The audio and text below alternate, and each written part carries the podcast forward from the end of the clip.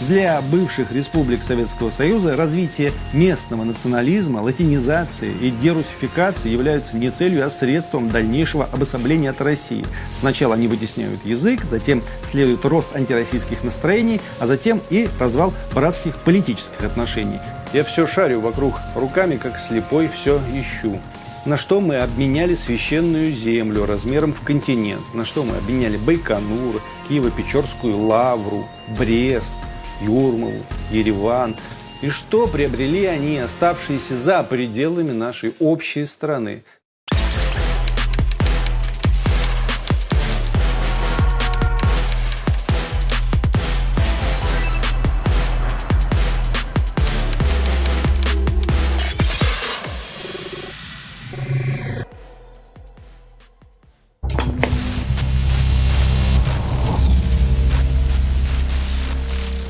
Праздник считается удавшимся, когда стоимость подарков превысила стоимость самого праздника.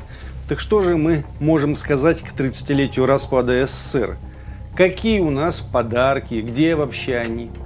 Парламент подарок. Ну так он в Советском Союзе тоже был. И влияние депутатов, пожалуй, было посерьезнее, чем у нынешних. Свобода СМИ. Ну а чего же, когда в руки мне попадают сегодня советские журналы, у меня нет совершенно ощущения, что я читаю мнение одураченных и глубоко несвободных людей парад суверенитетов и самоопределения отдельных наций – это подарок. Но кто-то, глядя на Украину или там Эстонию, может серьезно сказать, что это народы, обретшие независимость, политическую независимость и суверенитет. Ну что там еще? Жвачка, тачки, стринги. Ну так и это все было бы. Вон у китайцев есть и с избытком больше, чем в 9 из 10 капиталистических стран мира. Не, ну правда. Что мы такое приобрели взамен на немыслимые территории, отвоеванные, освоенные, залитые кровью и потом наших предков? Что мы такое приобрели, чего не приобрели бы никогда? Церкви открыли. Ну так вот, я был крещен в 75 году. Мои бабушки ходили на все службы в храме села Казинка Рязанской области. И новые открыли бы. Кому они могли помешать в 1985 году? Я все шарю вокруг руками, как слепой, все ищу на что мы обменяли священную землю размером в континент, на что мы обменяли Байконур, Киево-Печорскую лавру, Брест, Юрмалу, Ереван. Что мы такое имеем, чтобы непрестанная, длящаяся уже 30 лет на окраинах бывшей империи гражданская война не показалась нам такой страшной, обидной, дикой и бессмысленной? Есть у вас ответ? И что приобрели они, оставшиеся за пределами нашей общей страны? Листаешь новости только за последний год и поражаешься. Это ведь в моей стране происходит, на территории моего Советского Союза. Мог ли бы я об этом в 1980 году подумать? Азербайджан и Армения боевые действия начали разгораться в июле прошлого года, продолжались с сентября по ноябрь, закончились поражением Армении. Тем же летом едва не заполыхала Белоруссия. Сразу после состоявшихся 9 августа президентских выборов и объявления их победителем Александра Лукашенко страну накрыли мощнейшие протесты, каких там вообще не бывало никогда. Страна эта едва не пошла по швам. И нынешнее равновесие там явно не навсегда. Лукашенко это понимает лучше всех. В том октябре новой горячей точкой на постсоветской карте стала Киргизия. Парламентские выборы там спровоцировали обострение борьбы кланов и беспорядки. В них пострадали больше тысячи человек, а президенту пришлось уйти в отставку. В Москве ситуацию тогда назвали бардаком и хаосом, но вмешиваться не стали. Революции в республике давно уже привычное дело. Впервые революция в Киргизии случилась в 2005 году и закончилась отставкой и бегством в Россию президента, который тогда был Оскар Акаев. В апреле 2010-го там свергали уже другого президента, который тоже бежал, но уже в Белоруссию. Прошлом ноябре качнуло сразу несколько других стран бывшего СССР. Буйно прошли парламентские выборы в Грузии. Оппозиция обвинила партию власти «Грузинская мечта», так она называется, в тотальной фальсификации выборов. 30 лет идут по европейскому пути, и все тоже. Фальсификации, коррупция, бедность и предъявы друг другу. Может, это какой-то неправильный путь, этот самый европейский путь? Имидж стабильно-нестабильной страны подкрепила и Молдавия, где на ноябрьских президентских выборах едва не началось ну внутринациональное противостояние. Ну и Украина. Про Украину можно одно сказать. Стабильность – это не украинское слово. События последних лет на постсоветском пространстве – это результат поиска бывшими советскими республиками своего пути. Свой путь продажной элиты этих стран последовательно воспринимается как бегство от России в какую-то другую неведомую сторону. Но в какую сторону вы можете убежать, если мы соседи? И пока элиты этих стран бегут куда-то на Запад, граждане их почему-то валом валят в Россию. 7 миллионов мигрантов. Вообразите себе эту армию людей. Одномоментно сейчас, сегодня работают в России. За десятилетия десятки миллионов мигрантов заезжают в Россию и выезжают из России, увозя отсюда миллиарды рублей. За счет этих десятков миллионов кормятся другие десятки миллионов вот в их странах. Достижение ли это их? Ну, я не знаю. Знаете, почему не знаю?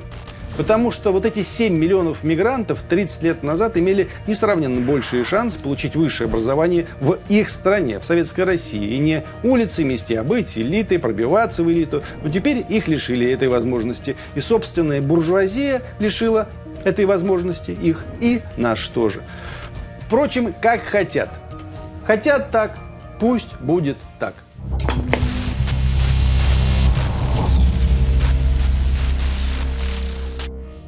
Да, Россия экономически, да и культурно тоже пока все еще, все-таки доминирует в большинстве постсоветских республик. Не везде, не во всех, но в большинстве. Просто потому, что Россия богаче, да и армия у нас сильнее. И время от времени более-менее с усердием пытается собрать всех родных, сводных, неродных, юродивых, блудных братьев за одним столом. Но братья каждый раз норовят пригласить за этот стол каких-то чужих еще людей, которые не имеют с нами никаких связей, да и что там, некоторые из них пытаются нас просто убить. К сожалению, на наших глазах духовная связь с Россией истончается. Сколько еще горьких юбилеев мы должны отметить, чтобы понять это? Сколько должны создать интеллектуально-культурных проектов, сколько наладить внешнеэкономических взаимосвязей, чтобы что-нибудь исправить? А пока у нас другое. Сначала в постсоветских странах вытесняется русский язык, потом все русские идеи. Очевидно, что мы теряем постсоветское пространство именно на уровне смысловом, языковом и даже стилистическом. У нас то Казахстан пытается перейти на латиницу, то Беларуси суют журналисты за то, что они выступали против белорусского национализма и за единство с Россией. Был я тут в грузинской национальной картинной галерее, и несмотря на то, что представленные грузинские художники там были в основном советского периода, обозначений на русском языке нигде я не встретил, зато на английском – пожалуйста. А про Соровская Армения как себя ведет? О, боже мой! Выбрать себе президента после откровенного поражения, откровенного, катастрофического поражения в Арцахе. Ну как это вообще? Да как, как? Отвечу сам себе. Точно так же, как мы Ельцина выбирали в 96 году, после целой череды немыслимых предательств. Взяли и выбрали. Чего же мы хотим теперь от армян или от украинцев, которым кажется, что они ушли куда-то вперед, торгуя своим национальным достоянием? Хотим сказать, что там нечего ловить, что мы туда уже ходили, так они нам не поверят, они почему-то не желают нам верить. Если не все, то огромная часть их населения. И самое главное, их лукавые политические элиты. Для бывших республик Советского Союза развитие местного национализма, латинизации и дерусификации являются не целью, а средством дальнейшего обособления от России. Сначала они вытесняют язык, затем следует рост антироссийских настроений, а затем и развал братских политических отношений. Безусловно, пока еще человек, переехавший с Украины, Белоруссии, Армении в Россию, довольно быстро интегрируется интегрируется в общество, поскольку знает русский язык. Но сможет ли он так делать через 10 лет, когда мы будем, так сказать, праздновать 40-летний юбилей развала Союза? Едва ли. Придется забыть о возможности хоть какого-то влияния на умы граждан соседних стран. Они просто перестанут понимать русский язык. Зато выучат английский, турецкий, да хоть латынь, лишь бы освободиться от наследства. Нет, друзья мои, не русская, а именно что собственная национальная культура от ее наследства – Поговорим об этом.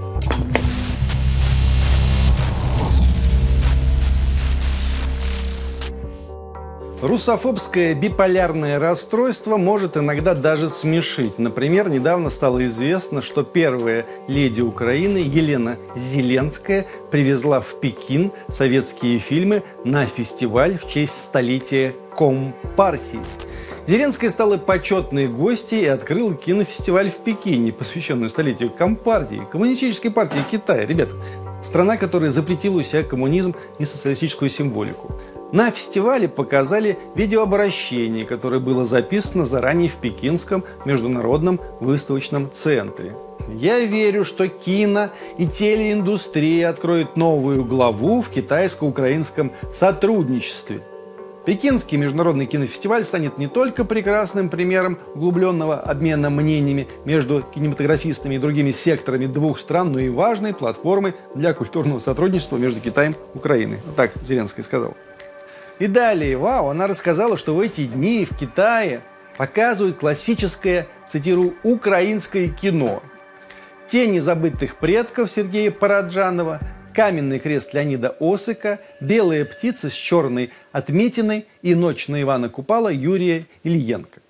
Все эти картины, понятное дело, были сняты еще в советское время – в Советском Союзе. Более того, Параджанов, черт возьми, вообще армянин. Он, конечно, мил современной украинской власти тем, возможно, что был геем и антисоветчиком, но украинцем он все равно не был.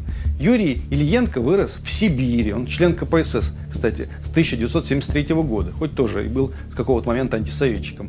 А Леонид Осыка из 13 своих фильмов 12 снял до 91 года. Из 93 года ничего не снимал до самой своей смерти в 2001 году на свободной Украине.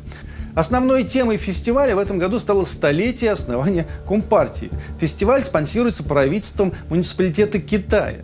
А Украина везет им советскую десиду. Ну, такую сомнительную, конечно, но десиду под видом украинского кино – так Станислав Говорохин тоже снимал на Одесской киностудии. Чего вы его фильмы не привезли? Или привезли бы Владимира Бортко, он тоже малорос. Ребята, в 1969 году он поступил в Киевский государственный институт театрального искусства. Окончив институт, в 1974 году работал ассистентом режиссера на киностудии имени Давженко. В 1975 году дебютировал там как режиссер с фильмом «Канал». Более того, он народный артист Украины. В 2003 году получил он это звание – и он хотя бы коммунист, раз уж вы в Китай поехали. Забавно, да? Советское кино они таскают туда-сюда, как свое, а красные знамена и советскую символику запрещают. Это при том, что любой человек может вбить в Википедии список фильмов, запрещенных показу на Украине, увидеть там пару сотен российских фильмов, которые теперь нельзя смотреть на Украине. «Чародеи» у них нельзя смотреть, потому что там играет Валентин Гафт. Помните его знаменитое я не потерял разум, вижу, как вы управляете страной Украины. Это черт знает что, мерзость. Бог осудит это все. Я верю, просто так это не пройдет для вас. А «Кавказскую пленницу» нельзя смотреть украинцам, потому что в фильме играет комсомолка, спортсменка и красавица Наталья Варлей. Она также обвиняется в поддержке, цитата, российской агрессии на Донбассе и, цитата, аннексии Крыма. «Полосатом рейсе» у великого Василия Ланового роль была эпизодической, но без нее фильм нельзя представить, поэтому и на Украине этот фильм теперь нельзя показывать. Но про то, что на Украине теперь нельзя показывать 17 мгновений весны, и офицеры даже говорить не стоит. Эти картины с точки зрения украинских властей неблагонадежны по определению, слоновым они или без него. Да запрещались до того, что Зеленский сам начал эти санкции критиковать. Потому что его самого тогда могут там запретить. Есть, скажем, такой сериал «Сваты», продюсером которого он был до шестого сезона. Служба безопасности Украины запретила показ этого фильма, хотя он был снят до, как выразился украинский лидер, войны с Россией. Ну, нехорошо получилось. И вот Зеленский выкручивается. Я считаю, что эти санкции правильные. Но что касается запрета фильма, который до этого уже был, а как быть с фильмом, где снимается Лея Хиджакова, а рядом стоит актер, который запрещен? Она поддерживает независимость Украины. Она же не виновата в том, что фильм был снят 30 лет назад. Я считаю, что страдать из-за этого любимые фильмы не должны. Выходит, что часть советского, сама того не зная, спасла Лия Хиджакова. Можно, думаю, всех плохих артистов вырезать, а всех правильных оставлять, чтобы фильм начался, а там Ахиджакова. Она произнесла монолог, и фильм закончился. Ну а если серьезно, то сегодня на Украине русский язык используется только в быту. Из рекламы его выжигают каленым железом, в СМИ постоянно вводят ограничения. Если тенденция сохранится, русский скоро просто запретят. Это не фантазия, это тенденция. При этом русский язык – родной язык большей части Украины. Именно что не второй, а родной. Ну как, вот так. Где все эти чертовы правозащитники? Куда они все подевались сразу?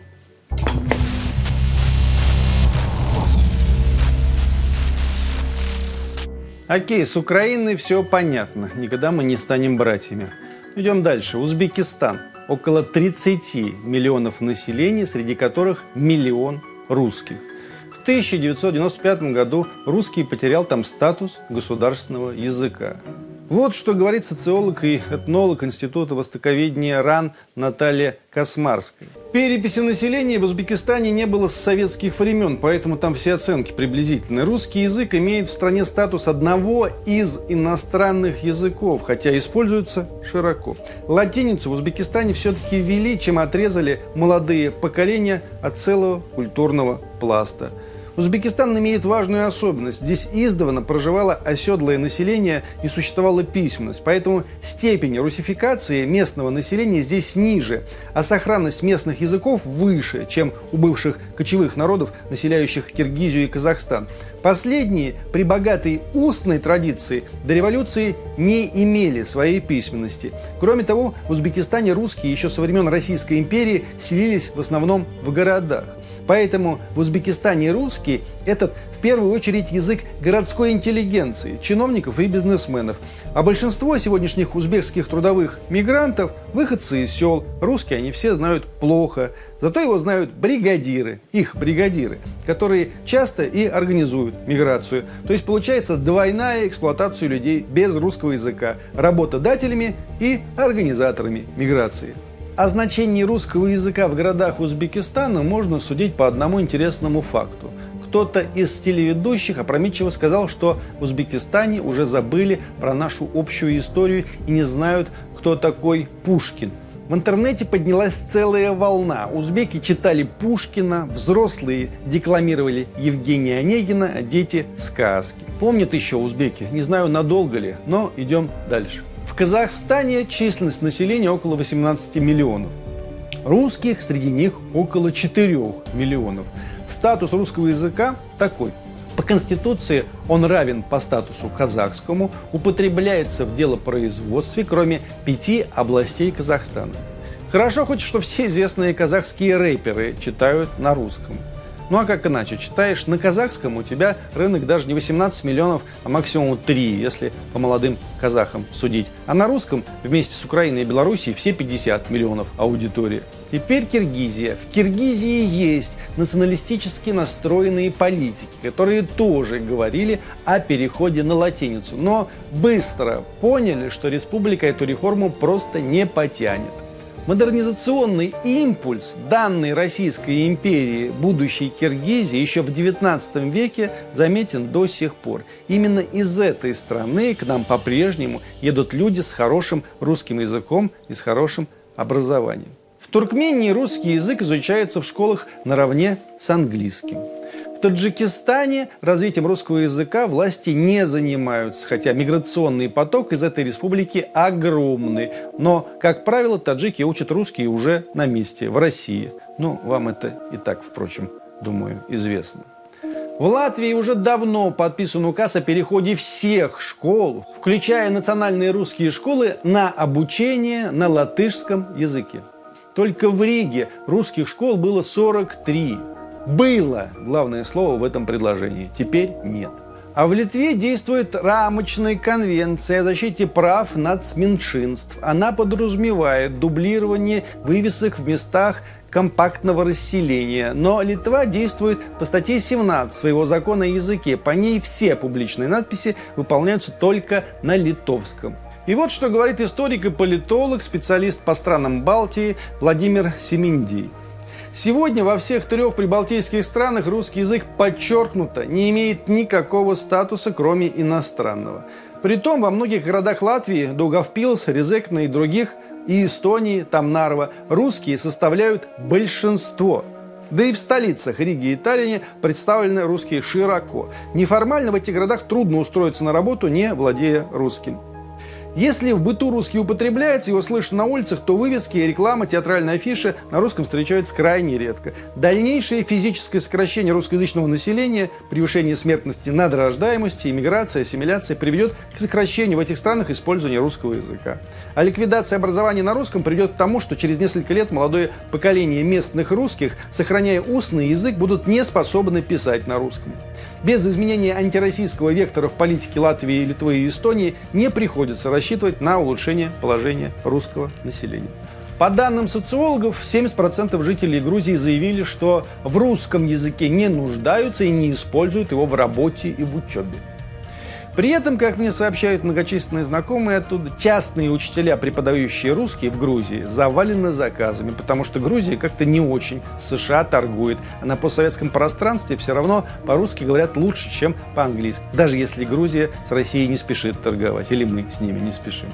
Статус русского языка в Армении – иностранный язык. И этот статус в ближайшее время не изменится. Это не раз публично подтверждали официальные лица Армении. Все дело производства ведется на армянском. При этом, по данным опросов, русские не знают всего 4% жителей Армении. Остальные знают. Ну что, из хороших вестей. В Азербайджане русский язык – это язык межнационального общения. По закону о рекламе вывески на иностранных языках запрещены, да, но просто русские названия пишутся азербайджанскими буквами. В Баку до сих пор есть улицы, названные в честь русских ученых, поэтов и так далее. В Беларуси в 1995 году русский язык получил статус второго государственного после всенародного голосования. За проголосовало 83,3% населения республики. Вроде как ситуация лучше, чем в вышеперечисленных странах, в большинстве из них, однако не стоит забывать, как Белоруссию мотает из стороны в сторону. Вот эти самые там 16% начинают руководить процессами. Еще совсем недавно ситуация в стране могла поменяться совсем не в нашу пользу, не в пользу русского языка. Но вы поняли. Победил бы их Майдан и было бы как на Украине и как в Грузии. И пока, увы, общий тренд именно в эту сторону. Мы пока не можем его остановить. Но я и не уверен, что слишком хотим.